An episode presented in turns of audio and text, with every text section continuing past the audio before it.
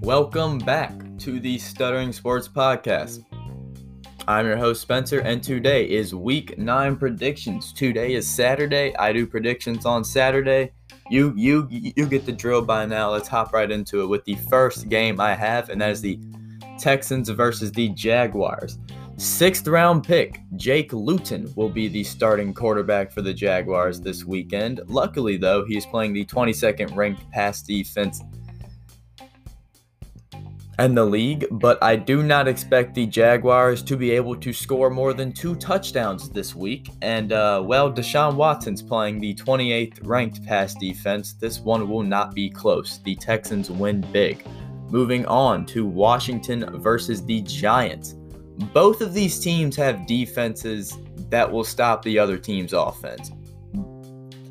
We we we saw it last time and we'll see it again. This will be a low scoring game. Washington's defense is fucking great. New York's defense is good, but it's good enough to stop Kyle Allen. I view Washington's defense as better than the Giants, and Washington's also coming off of a bye week. Give me Washington during a close one. Moving on to Ravens versus the Colts. The the Ravens coming off of a tough loss still played their best half still played their best half of football yet this season during the first half of the Steelers game. And the Colts have been great on defense this season. And I do expect that to continue throughout this game. This game is a huge test for Lamar Jackson to me. A guy who has not stepped up in big games just last week did not step up during a huge game needs a bounce back game versus the second best rush defense and the fifth ranked pass defense. I think he does it. I think he bounces back this week. And I think he has a good, not great game.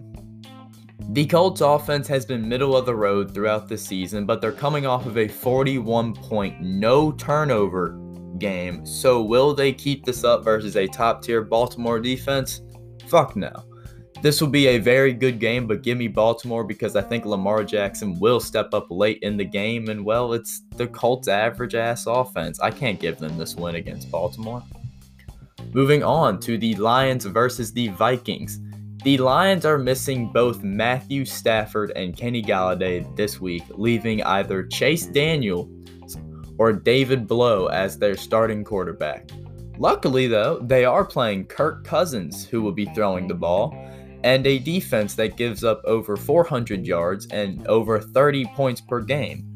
But the Vikings also have Dalvin Cook coming off of a career game where I don't think he'll do that again, but he'll most certainly have a great game because the Lions have a bad rushing defense. I think this game will remain like relatively close, but I would be a fool to I would be a fool to give this game to the Lions. Vikings win by at least two possessions. Moving on to the Bears versus the Titans. After back to back losses for the Titans, they're now playing a Bears defense that allows 21 points per game. The Bears have also had some disappointing weeks where it has been exposed that their offense kind of sucks on national television back to back weeks versus the Rams and the Saints. So, on one side, we have a really good Titans offense going up against a really good Bears defense, then on the other side, we have a below average Bears offense going up against a below average Titans defense. This should be a very good game, but I have the Bears in this one. I think they can get to Ryan Tannehill enough to hold their offense to 24 points or less, and I think the Bears can score 24 points against the Titans defense that gives up 26 per game. So, so, so I have the Bears in this one. I also think they'll be able to contain Derrick Henry. Moving on to the Chiefs versus the Panthers. In the last three weeks, the Chiefs have found three different ways to blow teams out, and I think they'll do it again. The Chiefs will win big. Moving on to Seattle versus Buffalo. This is not the same Bills team as the start of the season. I get they're 6 and 2, but um no, they're they're just not the same team. This is the same Seattle team from the start of the season. During the last month, the Bills have been the 28th scoring offense, and Seattle has only scored under 30 points one time, and they still put up 27. So the Bills may be 6 and 2, but they're not this elite team that, that they were. And Seattle is this elite team that we know they are. Give me Seattle. Moving on to Broncos versus the Falcons. Both team coming off of wins needs another one to continue momentum and hope for a playoff push. The Falcons are sixth in total offense, putting up just over 400 yards per game. And, you know, Denver has a defense that is 17th in total defense, giving up 360 yards per game. Both Matt Ryan and Drew Lock should, and I think will, have very good games. So, who do I trust to score more points? Give me Matt Ryan. Drew Lock has thrown more picks than Matt Ryan in two less games. I think Drew Lock's sloppier than Matt Ryan. You can I can put that on the fact that he's younger and has less weapons, but yeah, Falcons win this one. Moving on to the Raiders versus the Chargers. Both of these teams have slightly above average offenses. The Raiders are 12th in points per game and the and the Chargers are 16th in points per game. But both teams also have below average defenses. The the Raiders being 25th in opponent points per game, then the Chargers being 20th in opponent points per game. These are very even teams, but I have to choose the Raiders in this one because the Chargers have not proved to me or or quite frankly anyone that they can hold on to a lead. Over the last 4 games, they have blown 3 17-point leads. The Chargers have to prove they can finish a game before I pick them to beat a good team, and the Raiders happen to fall into that good team category. The Raiders win.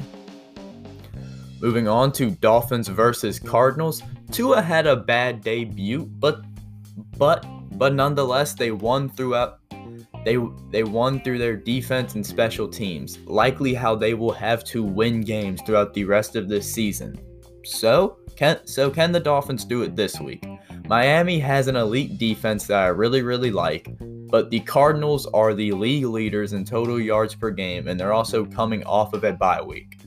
I do not think Miami's defense, as much as I like them, can hold Kyler Murray in that great Cardinals offense enough so Tua can catch up. Give me Cardinals in this.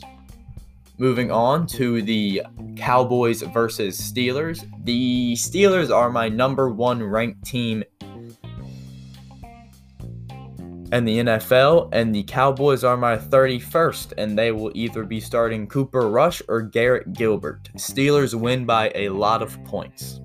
Moving on to game of the week, that is the Saints versus the Buccaneers. Both teams coming off of nail biters are bolstering their offenses this week. The Buccaneers are activating Antonio Brown for the first time, and the Saints are getting back both Michael Thomas for the first time since week one and Emmanuel Sanders. Come coming back from the COVID list. The Buccaneers defense is first in rush defenses and tied for second in sacks per game. The Buccaneers defense controls the line of scrimmage, their defensive line, ultra talented. Contrarily, the Saints defense, although good, has an average pass defense. They are 17th 17th for opponent passing yards per game and 8th in total yards per game.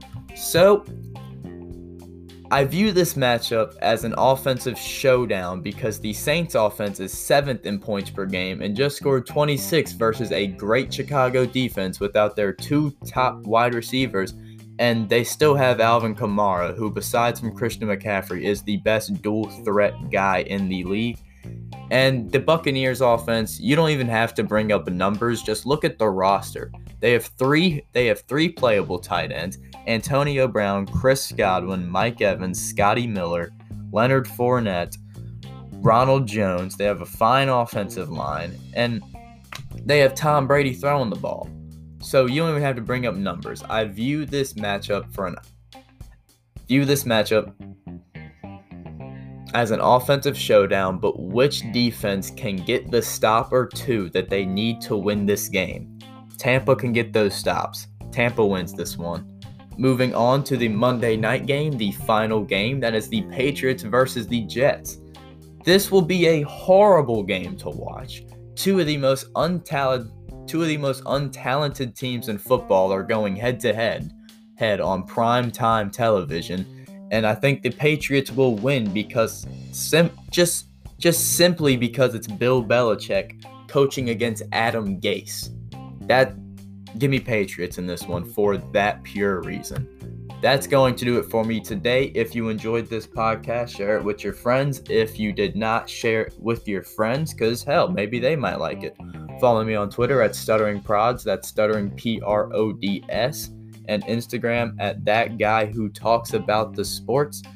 Yeah, hope you enjoyed and have a good one.